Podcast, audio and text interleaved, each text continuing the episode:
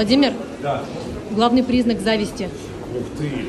Наверное, это неоправданная, внезапная настороженность вашего оппонента. Он вроде как может радоваться за вашу успехи, но с прищуром и так далее. Ты начинаешь это, прям кожа становится, знаете, вот волосы на коже начинают потихонечку вставать дыбом.